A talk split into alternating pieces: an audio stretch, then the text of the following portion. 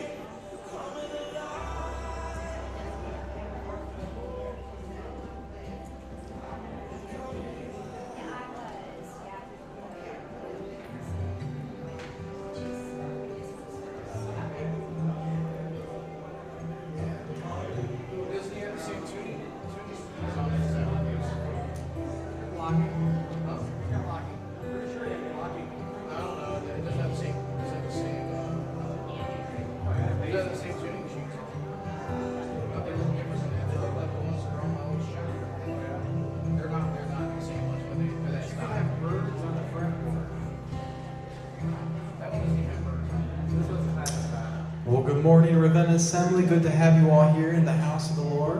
Why don't we go ahead and stand to our feet this morning? I want to read a passage real quick to you about God's love. How many know that God's love will never fail? There's nothing that can separate us. What Paul says in Romans 8 38, For I am convinced that neither death nor life, neither angels nor demons, neither the present nor the future, nor any powers, neither height nor depth nor anything else in all creation will be able to separate us from the love of God that is in Christ Jesus our Lord. You say amen to that. There's nothing that can separate us from God's love. He is with us, and He has big plans for us this morning. So, Father, we thank you so much for your love. The love that you, sh- you shared for us, God, for giving us this chance, the, the chance that you sent your Son to take our place on the cross what we deserved. So, Lord, we celebrate today. We magnify and glorify your name. And we praise you, Lord. So I pray that you would just be invited into this place, awaken our hearts and our minds to you this morning. We pray this all in Jesus' name. When everyone said, Amen. Amen. Let's worship this morning.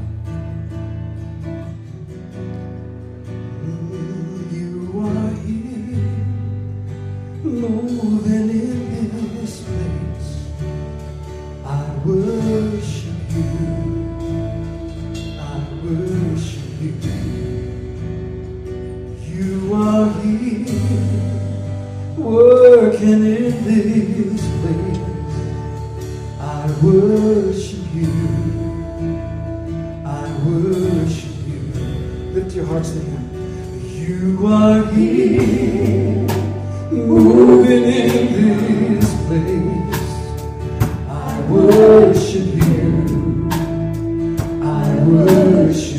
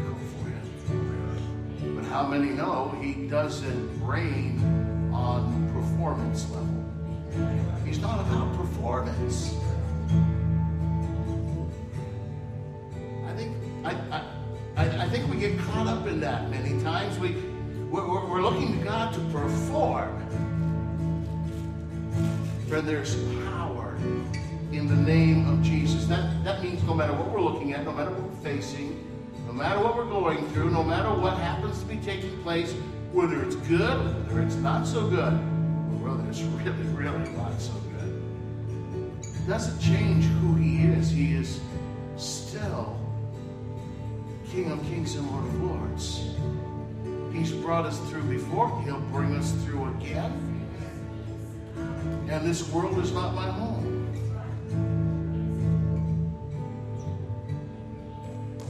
Even though I'm taking great strides to make it comfortable for me, I'm sort of deluded on that because the truth is, this place is not my home. We used to sing an old-fashioned hymn. I'm not singing it. It's okay. I'll forget. I'll forget 90% of the words. But we used to sing, "There's going to be a meeting in the air in that great I am." Remember that one? All you old people. Yeah. It's a song been going through my head this morning when you guys were singing. Kind of triggered it. Only Only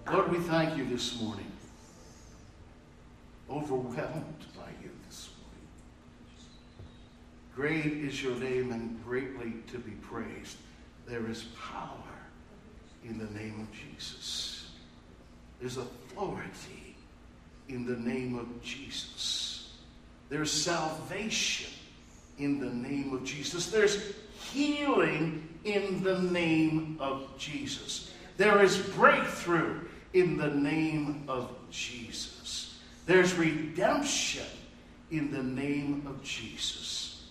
There's peace in the name of Jesus. There is all and in all in Jesus. And this morning, Lord, it's not something we try to think and, and, and, and believe in our heads. This is out of witness in our hearts, that assurance, that knowing, that, that reality that is from you, that is joy to us. We don't walk in fear. We walk in faith.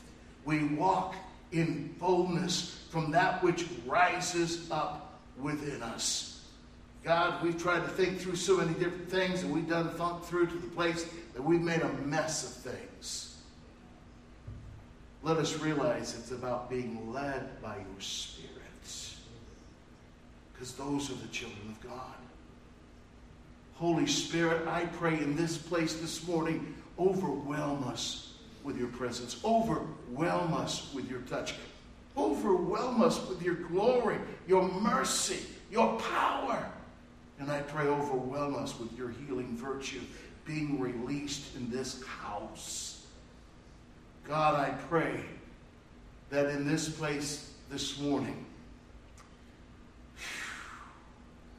there's no such thing as lost, that everything will be found, that everything will come to know, that everything will be joined to, that everything will continue to be dependent on you and who you are. It, it, Lord, we, we, we focused in long enough on our own selves, on our own goods and bads and don'ts and do's and how well we've done and can we please you this time or that way or God, be in control. Take our hearts. May we know what it means to be still and know that you are God in this place, Lord, be glorified. We pray for those needs that come before us, those needs that are on our hearts, those needs that are on our prayer list, those needs that people are looking to us to lift up and to come before you in. And we pray that you become to each and every one, each and every situation, what it needs you to be through your grace that is sufficient and your strength that is made perfect. Lord, we thank you. We praise you. We give you glory. For thine is the kingdom, the power, and the glory forever. In Jesus' name. And everybody said, Amen, amen and amen. Can we give him praise one more time? Amen. Amen. God bless you. Why don't you take about two minutes and go around to maybe a neighbor, travel down south or north if you'd like, and greet somebody this morning. Tell them you're glad to see them in the house. That's important to connect with each other. Amen amen. Yes, Jesus. Thank you, Lord. Amen, amen. Not here. Back.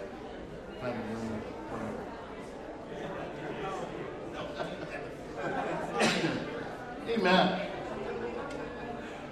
Wow.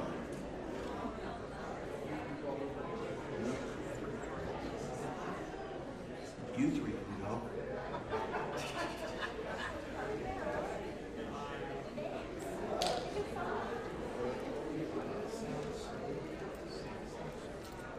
Amen. You may be seated. We want to thank you for being a part of things and being involved in things. We've got a number of things that are going on and taking place. You found each other. That's great. Hey, uh, for those of you who weren't able to make it on Thursday, thank you for that extra hamburger. It was well worth it. And, and thank you for that chili cheese, jalapeno, and onion hot dog. I feel like preaching fire and brimstone this morning. Hey, we got some more things coming up. One of the things is that we'll be having a church picnic on the grounds on August the 15th following the church service. Uh, we'll give you a definite time, and we're also going to be giving you additional information in reference to what you will need to bring. Everybody will be bringing a meat dish, and we're also asking you, based on your last name, the beginning letter, uh, what else to bring, whether to bring, you know, like a dessert or a salad or stuff like that. But uh, that'll be taking place on the 15th. More information is coming up. We also are asking if you'd like to be involved in an outreach. Now, we're supposed to be going to them, but actually they're going to come to us. So we won't be traveling down to Bryn Mawr, the assisted living facility at the end of, of our road here.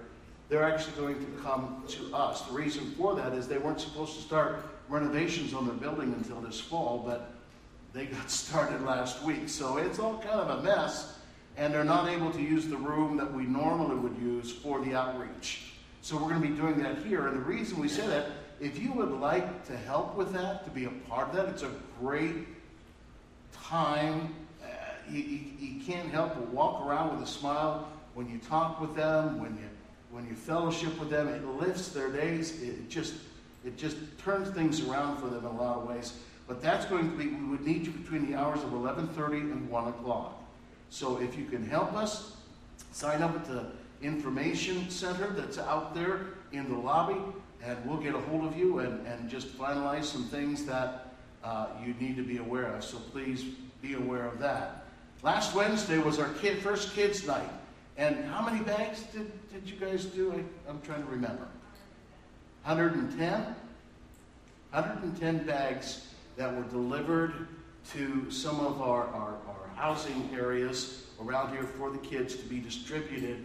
Bags that had treats, that had crafts that all our kids put together that night from station to station. They did a lot of number of other things. You should have seen the platform. It was, I, I should have asked them to just keep it. It looked really neat.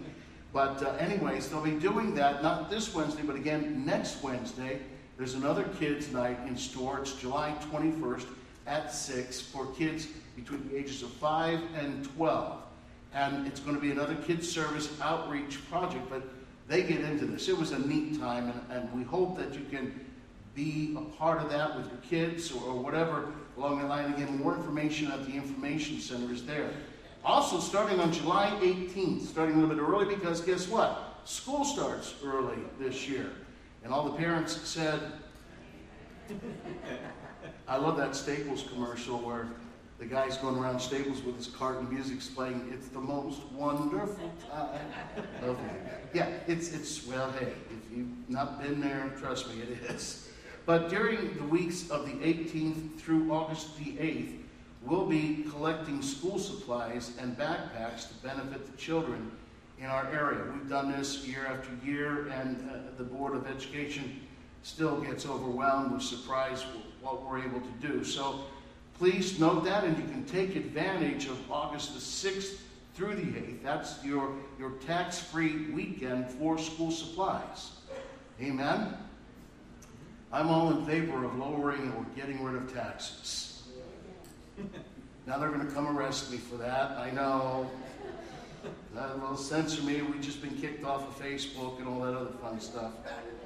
But uh, yeah, there's some youth projects with uh, with the uh, night at the movies. And uh, hey, guys, in, in, case you might ride a, a, motorcycle, we're putting back together a men's bike run on Saturday, August the seventh.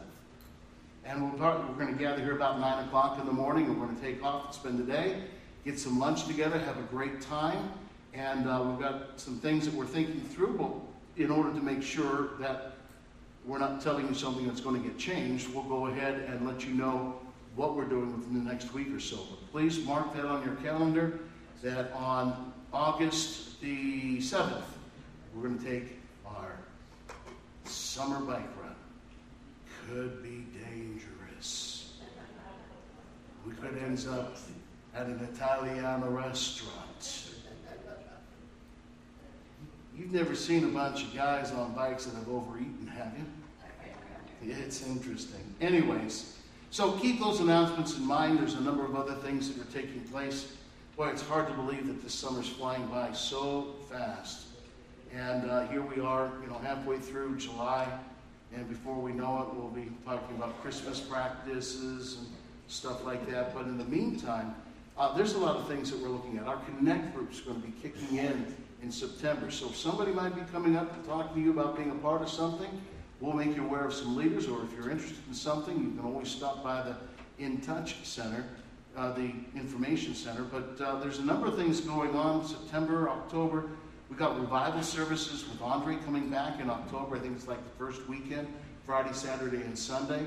So he's going to be with us for that long period of time. I'm excited. I'm excited about what God's doing in his life, in case you don't follow him on Facebook or anything but there's some neat things happening. So again, please keep those announcements, those commercials in mind, if you will. At this time, are you ready for this? At this time, we're going to ask our ushers to come as we wait upon you for his tithes, our love offerings, and faith promises. So, yeah, we're, we're getting back to a little bit of normality.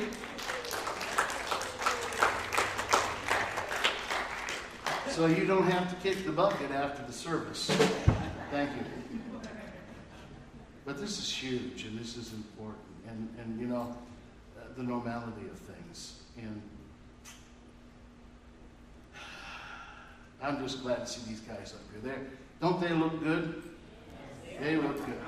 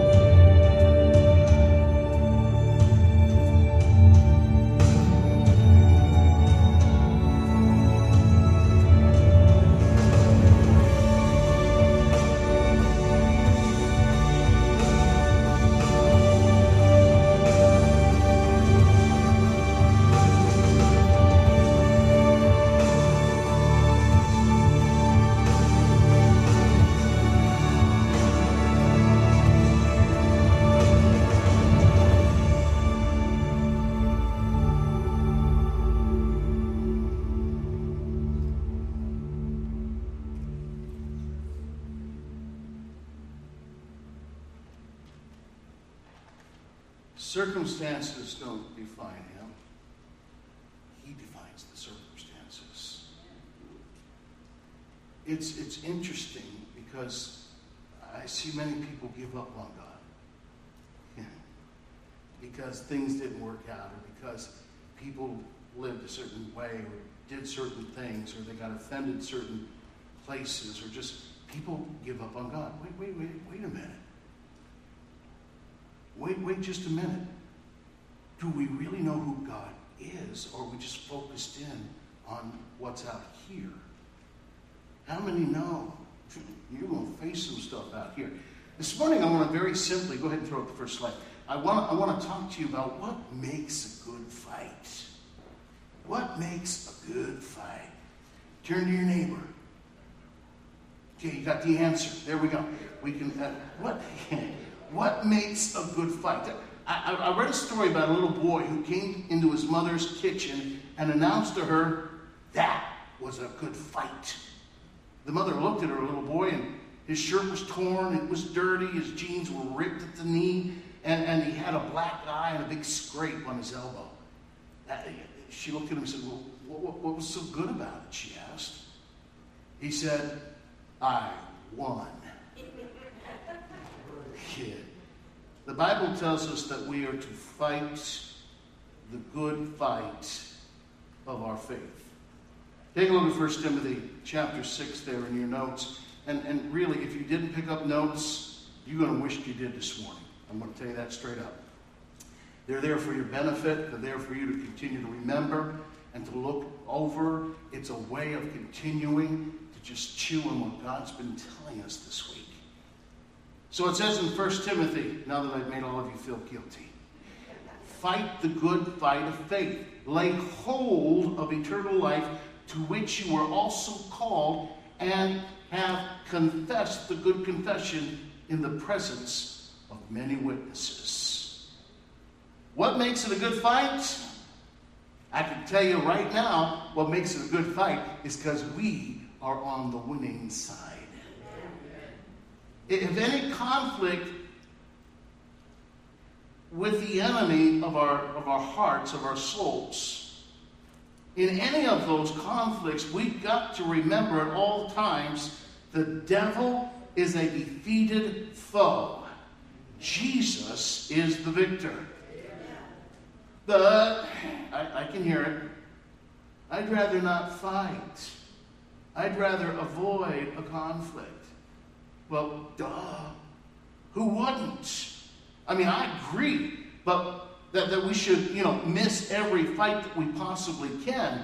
But at the same time, we have got to recognize that we cannot step aside from some issues. There are some situations and difficulties that are cast upon us with any cause, without any desire or provocation on our parts past instances and, and, and, decisions, I can tell you, even in my own life, in, in that I've made, that I've walked into. You know, you have those gut experiences. And with me, it's a little bigger than most, but I have big gut experiences that tells me I should have thought twice about that. Have you ever got to the other end and said, Well, I wish I would have thought twice about that? I wish I would have thought twice before I said that. Well, you may say you, you could have said no to it then. Yeah, I could have. But that thinking relies on something called hindsight. And friend, unless there are principles of God that we have violated, and therefore lessons that we can learn and apply to the future, there's very little value in hindsight. Let me repeat that just in case you missed it. Unless you can look back on a situation and say, I have violated God's the principle of God, and in that case the result was a negative outcome. Unless you can do that, there, there, there's little value in hindsight. There's nothing really to be learned or gained. Many people, however, let's be real, they use hindsight as a response they use it as a response to the outside, to the external physical attacks of the devil in a whole lot of situations in their lives. the main question we must ask is this Who is in control? Who is in control? Ask that question with me. Who is in control? If you think that you are in control of your life and uh, any particular situation, I can tell you this morning, you're in trouble. Why?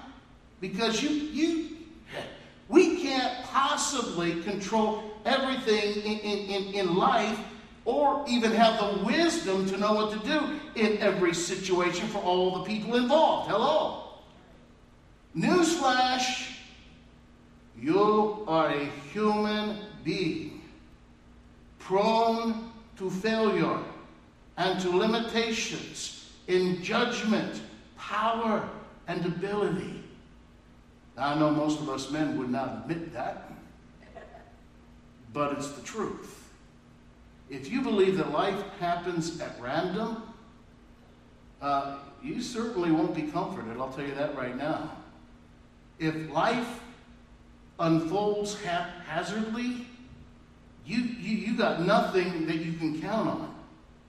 There's little use in planning, preparing, and, and leaning or adapting. And what's more, there's little meaning to life for people with that mindset. But if you understand that God is in control of all things and that life is unfolding according to his master plan, then you have to look at what's hap- what, what happens in your life and conclude, as much as it might not sit well with you, God knows all about this.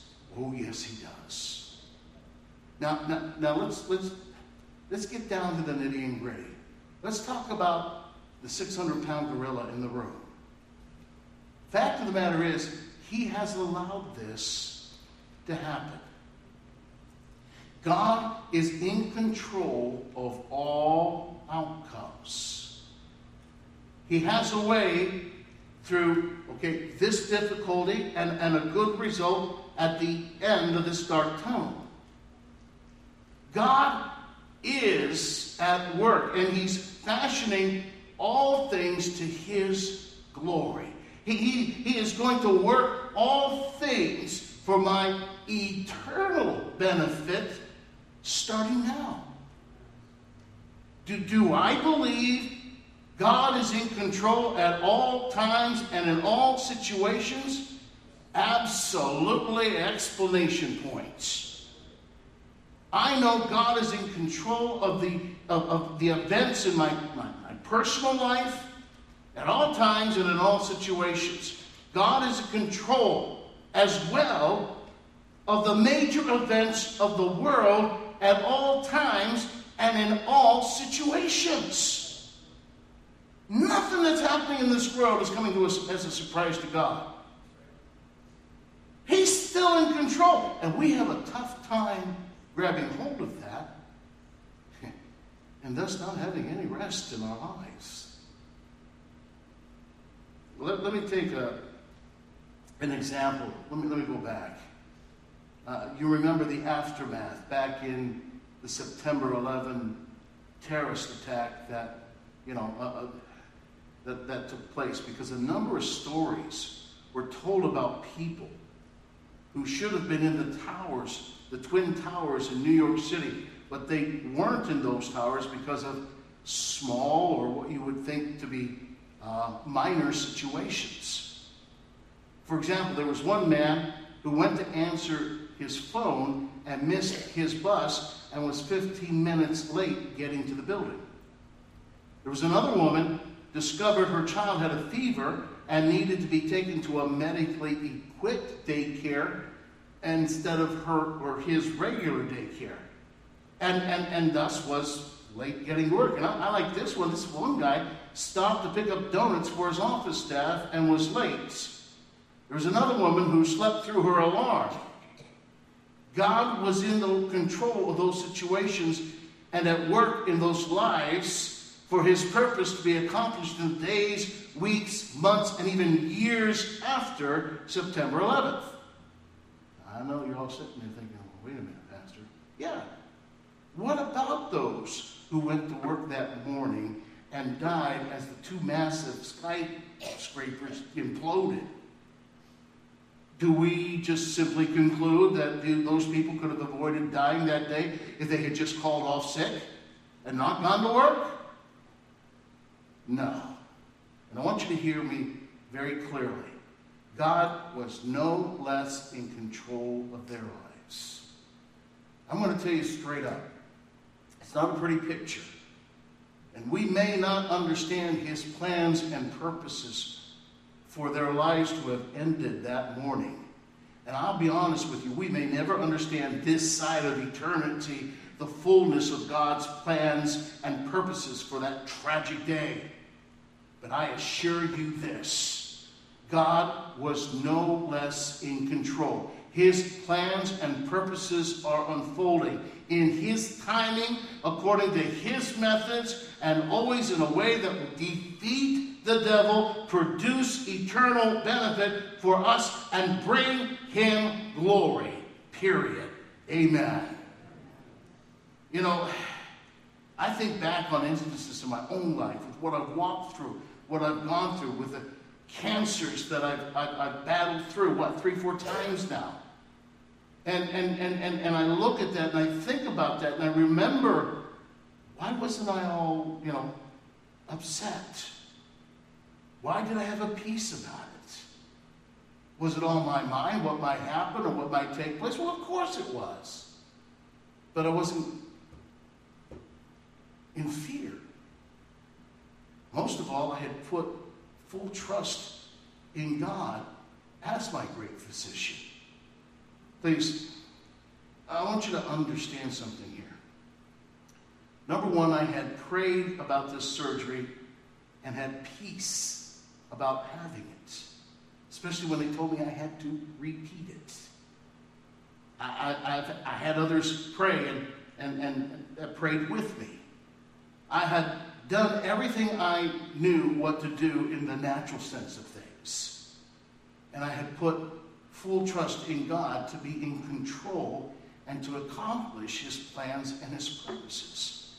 And Kathy and I will never forget the day that we're going down middle of downtown Ravenna and get a phone call from the doctor and said, Whatever God you're praying to, keep doing it. He said it was cancer in my eyes, but it came back completely benign. So, you know, what I'm saying is, it, it, and I'm just going to say this I'm not saying this to make anybody feel guilty.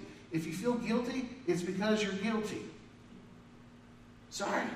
But if you're living your life in, in this way, praying about every major decision, walking in the peace of God as you go about your daily routines, doing what you know to do to live safely and with common sense, and trusting God to be in control always and, and to accomplish His plan for your life, you are living the way God intends. So, what am I saying?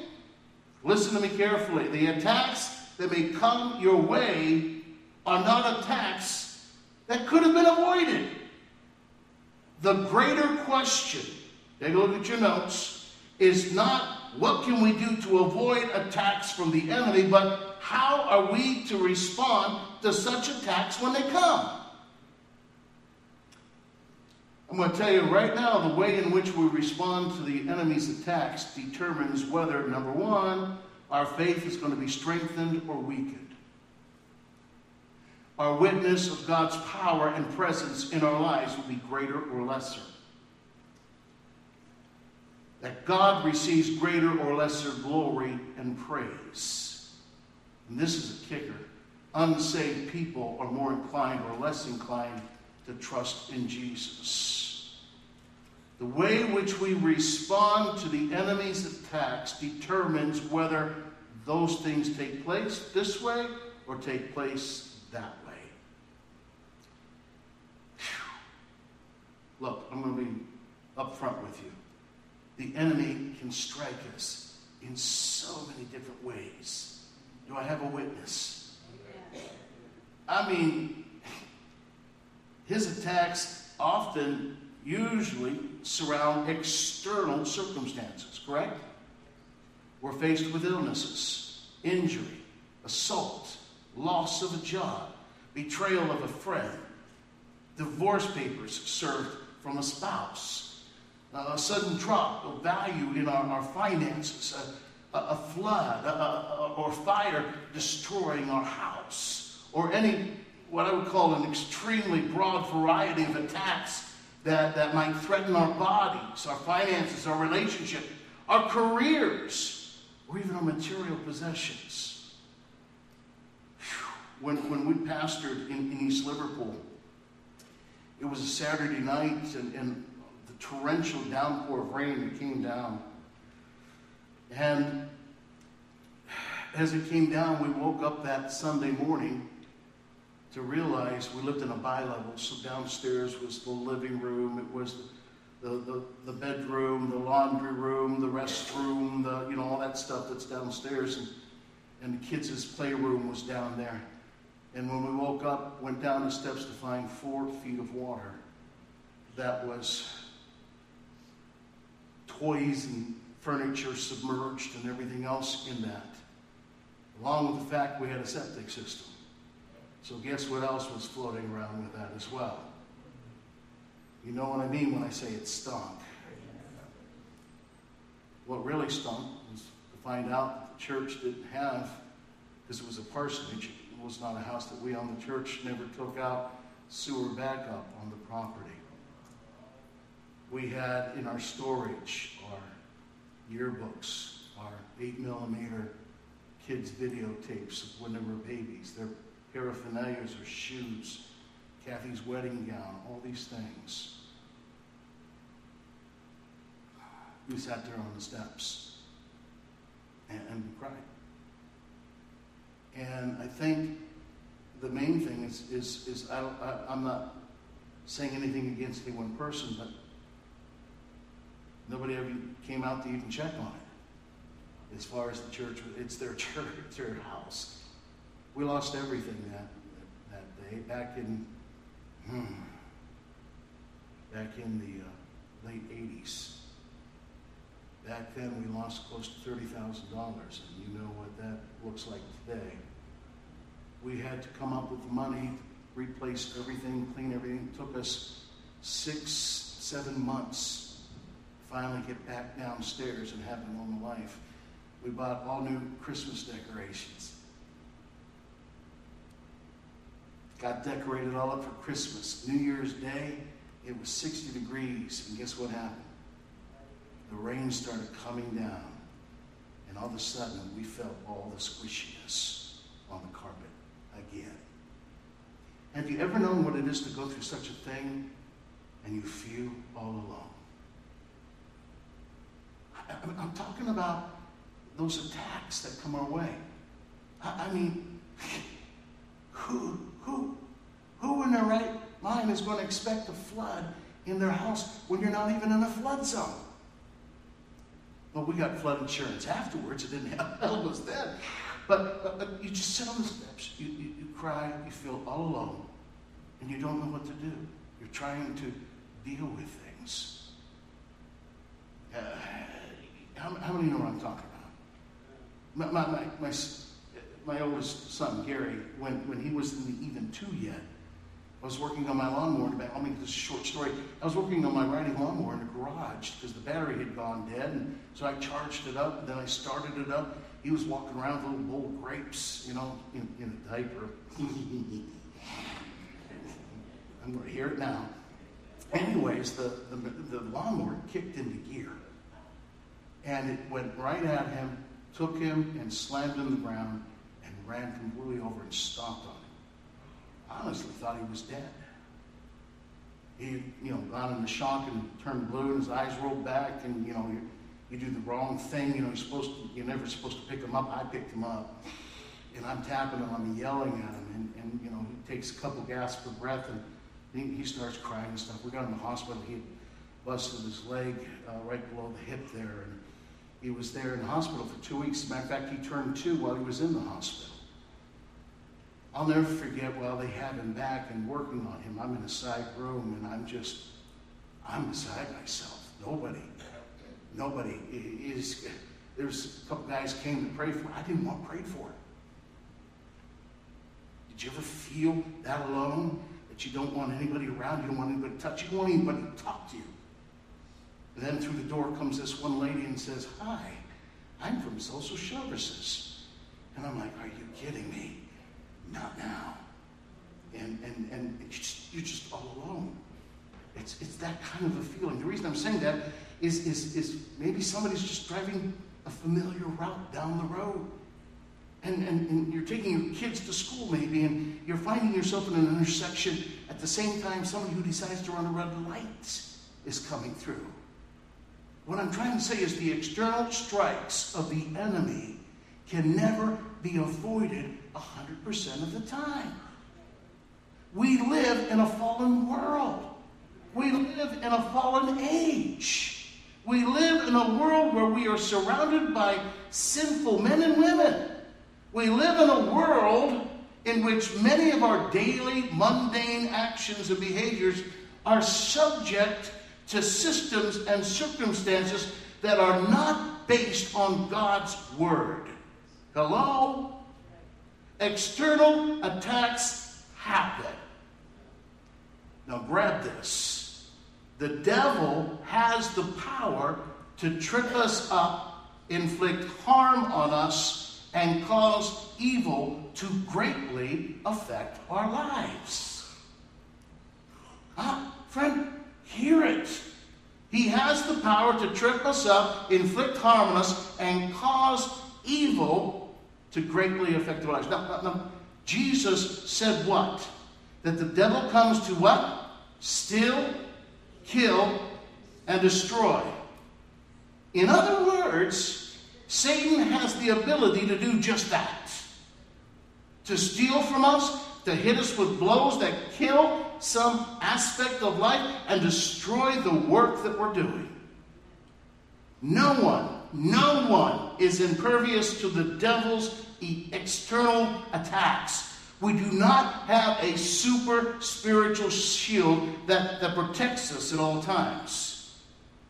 And we see the countless examples of that all through the scripture, friend. You have, for example, Joseph, Jacob's son. He was marked by God for a very special purpose. But, but even though he was marked by God, God allowed him to be thrown into a pit by his brothers, sold into slavery, falsely accused by his owner, and tossed into the dungeon. You, you got Elijah, for example, perhaps in my book, the greatest prophet of the Old Testament. But even so, God allowed Jezebel to persecute him to the point that he fled to a remote cave where he was fed by ravens and drank from a small brook. Well, all I'm trying to say is we can and must recognize that no matter how severe the external attacks are, God is in control. The devil is not. And because he's in control, the attacks of the enemy are limited in scope. Because he's in control, the attack of the enemy is limited in duration. Because he's in control, the good that God has planned will be far greater than the results of the attack. And because God is in control, God has planned a benefit that will strike a blow against the devil and bring about eternal blessings to his children and bring him glory. Hello. Friend, what I'm telling you is you can count on those statements to be true because he's in control. Hello? If he's not, we're in trouble. Let me remind you the story of Job in the Old Testament. Many think that, that the story of Job is about patience. Huh. You know, the, the, the patience of Job. I don't see much of Job having patience. Okay? Job's story, however, is really about a man who experienced a spiritual attack. In the beginning, the story was told that Job was the most righteous man. the most righteous man on the earth in his day. And God called him blameless and upright. Remember that? And, and said there was no one like, like him on, in all the earth. So God gave the devil permission to afflict Job. And very quickly, Satan moved in, and what did he do? He wiped out all of Job's possessions his flocks, his herds, his houses, and, and, and then all his children and servants. God responded by saying this The Lord gave, and the Lord has taken away. Blessed be the name of the Lord. In other words, he was still trusting in God. And then, then what happens? God, God gave Satan permission to, to strike Job in his body. And so Job's physical body now becomes covered in these painful, oozing, ugly boils from the soles of his feet to the crown of his head. He takes clay pots that have been broken and he's scraping. And I won't get there right now, I'm sorry. That wasn't the end of Job's suffering. Job also suffered anguish in his mind and emotions, as well as his spirit. You remember Job's wife suggested that he curse God and die? And Job refused. Then, he had three of, of, of his friends come and, and, and, supposedly to mourn with him and to comfort him, you know. And, and, and how did that work for him? Rather, they accused Job of sin in his life. And when Job upheld his righteousness, they accused him of pride instead. Job finally said to them this, found in, in chapter 19. He says, How long will you torment my soul and break me in pieces with words? These ten times you have reproached me. You are not ashamed that you have wronged me. Well, you know the story. In the end, Job casts himself upon the mercy of, of God and he forgave his friends. And God not only restored Job to health, but also restored to him even more children seven sons and three daughters, greater flocks, herds, and, and wealth that he had, more wealth than he had before his affliction. Throughout the story of Job, I want you to realize these points. One, God limited what Satan could do. Satan might have been given the ability to destroy Job's possessions and afflict his body, but he could not lay claim to Job's life or his spirits. Second thing is that God limited the amount of time that Job suffered. He, he didn't allow Satan to bring more suffering into Job's life than, than Job could endure. And, and, and God turned the situation for good rewarding Job with far more than he had lost. And the last thing there is that God received glory from Job's life. Oh, yes, he did. And, and here's the kicker thousands of years later, we are still talking about how Job maintained his faith and trust in God even in the worst of times. Hello. See, Job proved God's faithfulness and God's omnipotence and God's omniscience and, and all that goodness that He is. And when the devil strikes us, friend, we can take heart that God has a purpose in allowing the devil to act. And the purpose is a divine one that we may not understand, but that nonetheless is for our good and the good of others.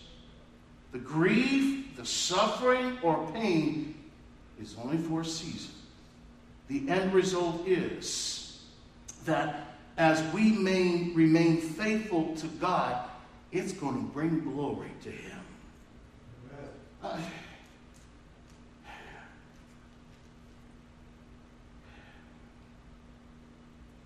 You know, I looked at this last year of 220, and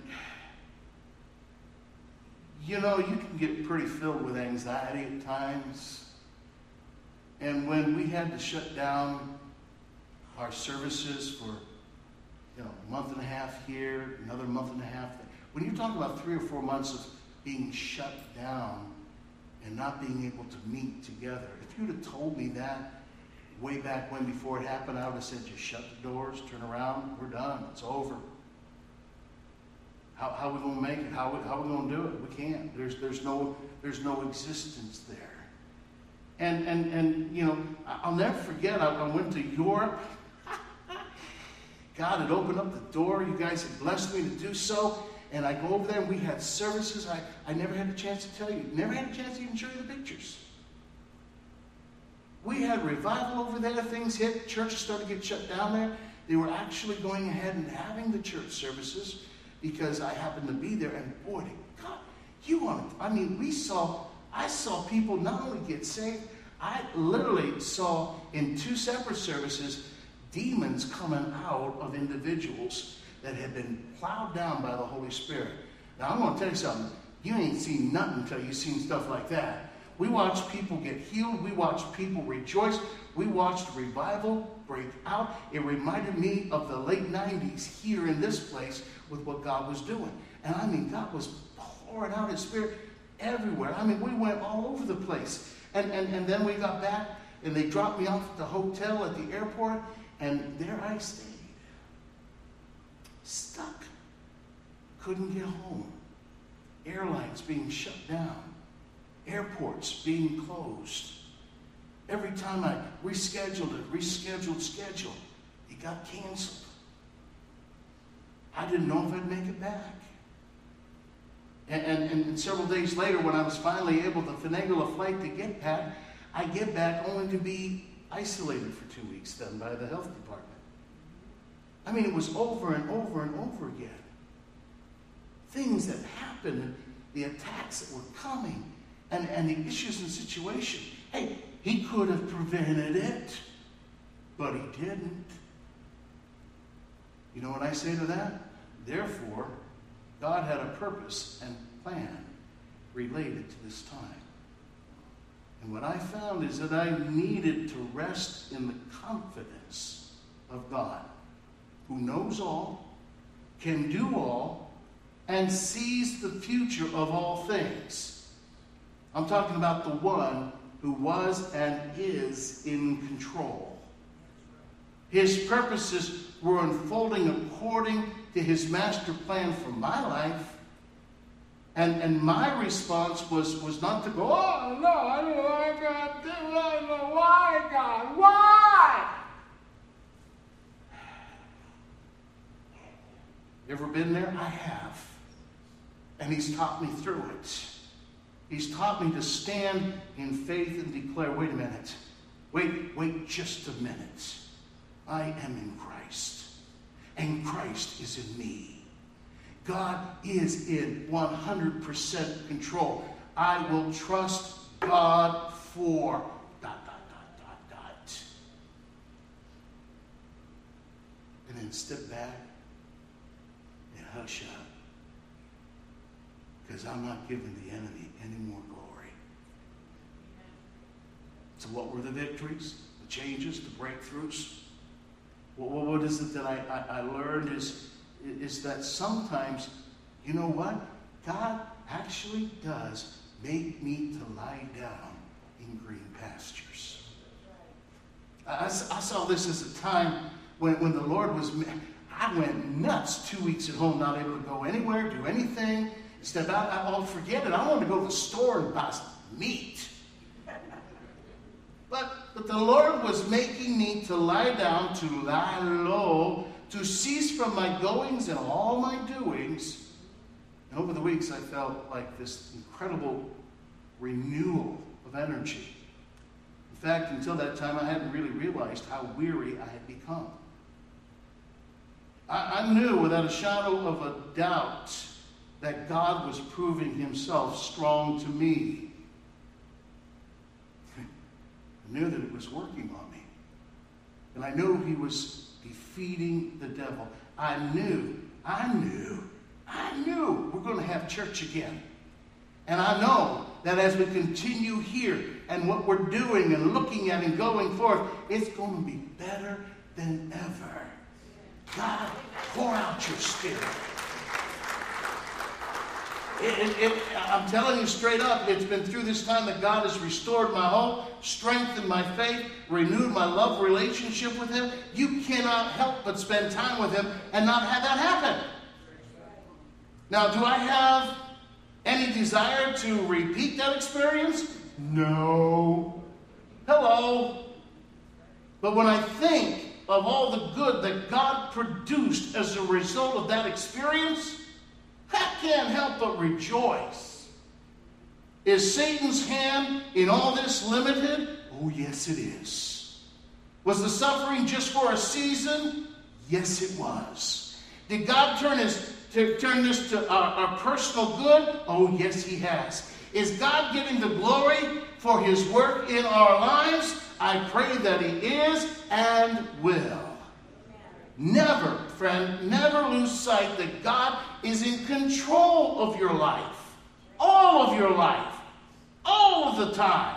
He has a purpose and a plan that is unfolding as you continue to praise Him and thank Him and to trust Him step by step. So, let me very quickly give you three things that you can always count on. Three things you can count on. You can always count on these things when the enemy attacks you. You can be certain that God's going to help you. God's holy. He's omnipotent. He's omniscient. He is immutable.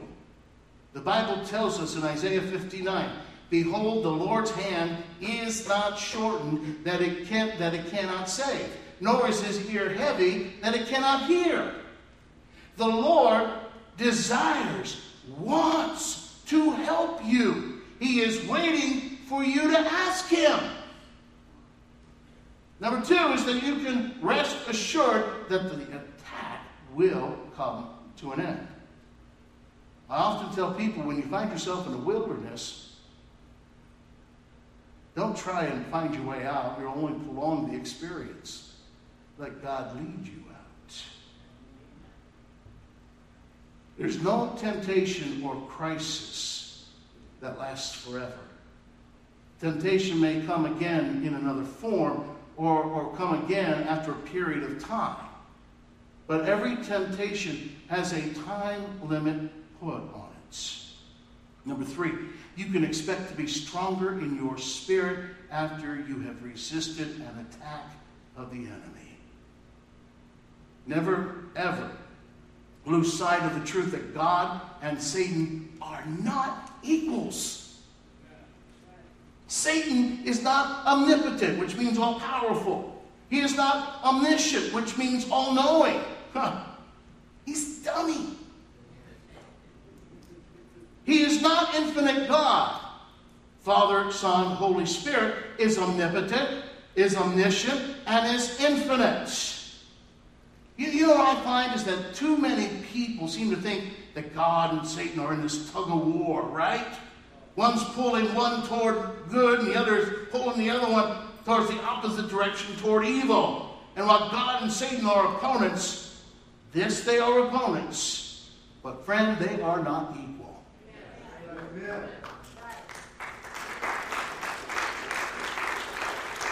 Satan is a created being.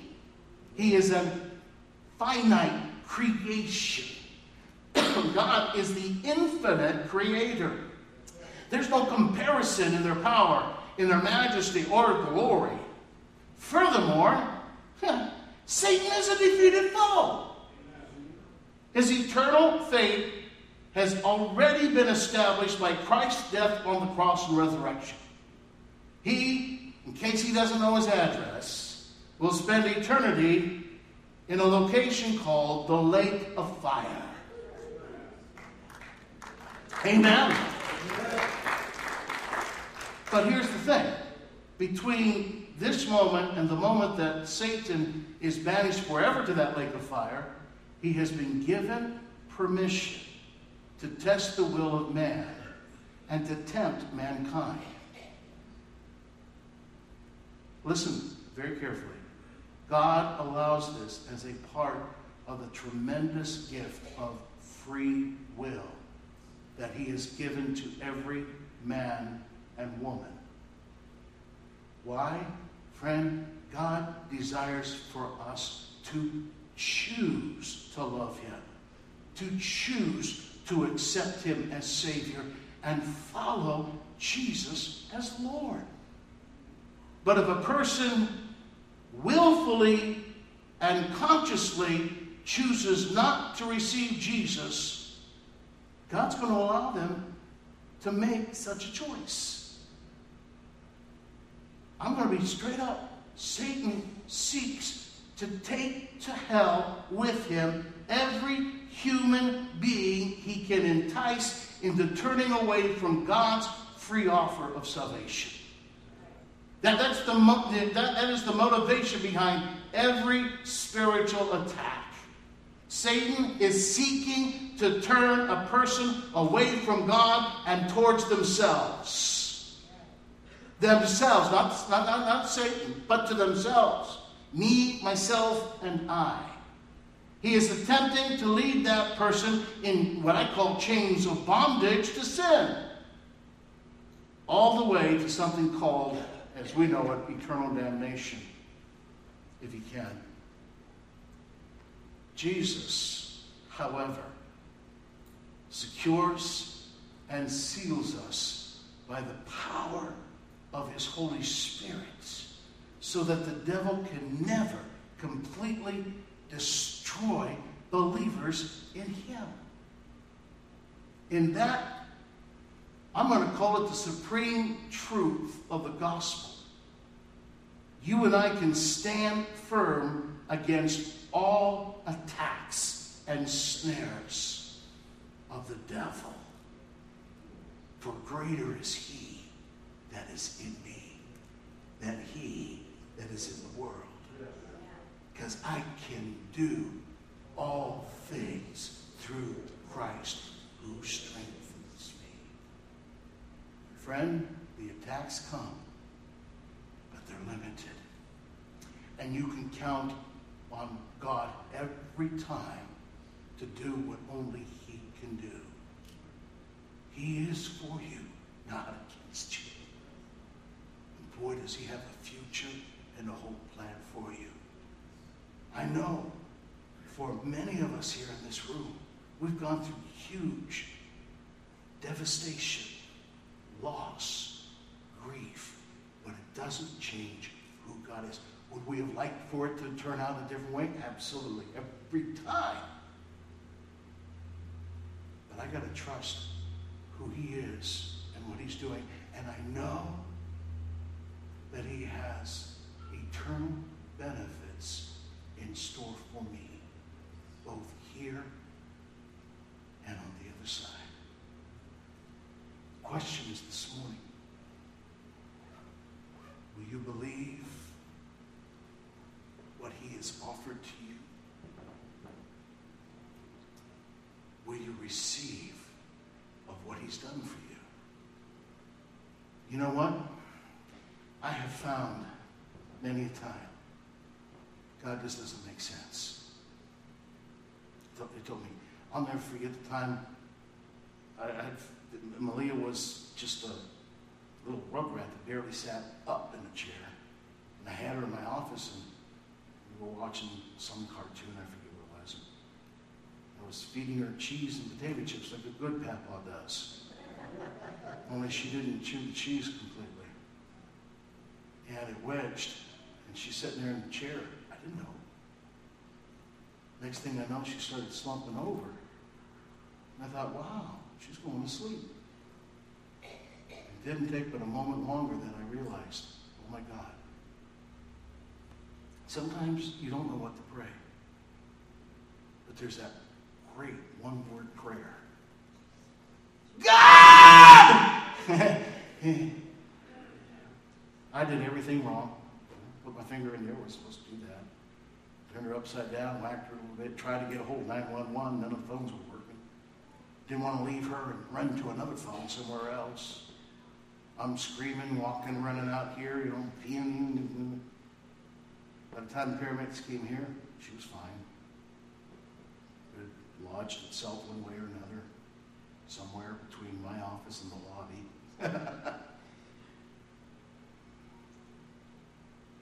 You're not going to avoid the attacks. My heart goes out I, I, you know, I, I sat in the car one time, not too long, about a week or two ago, on the way to do another funeral. I said, Kathy, I'm tired of doing funerals. I buried one too many people. Friends, people I didn't know, with families that were hurting. The last sting of sin is death. It's that simple. That's the last thing he has against us. But what? God's defeated it as well through his son Jesus. And Jesus told us that if we believe upon him, even though we may die, we live. God is not the God of the dead. He's the God of the living. So when he says, I'm the God of Abraham, Isaac, and Jacob, that's because they ain't dead. They're alive.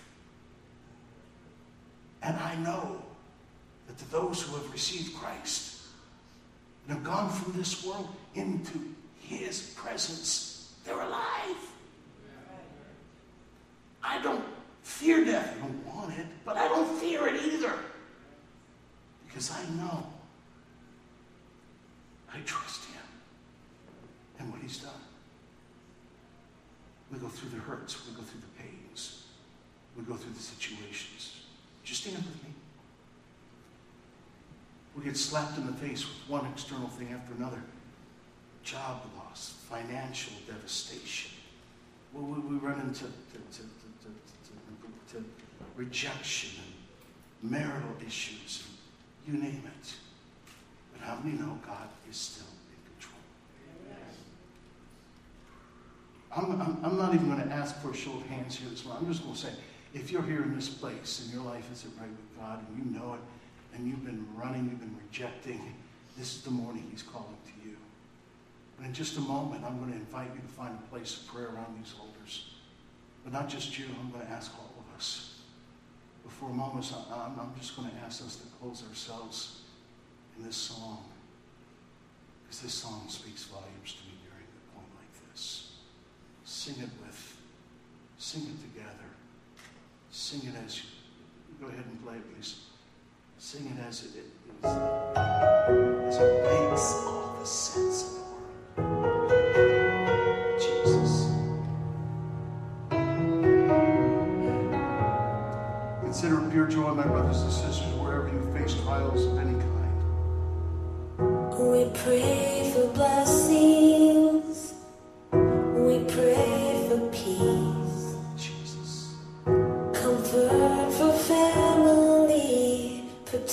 While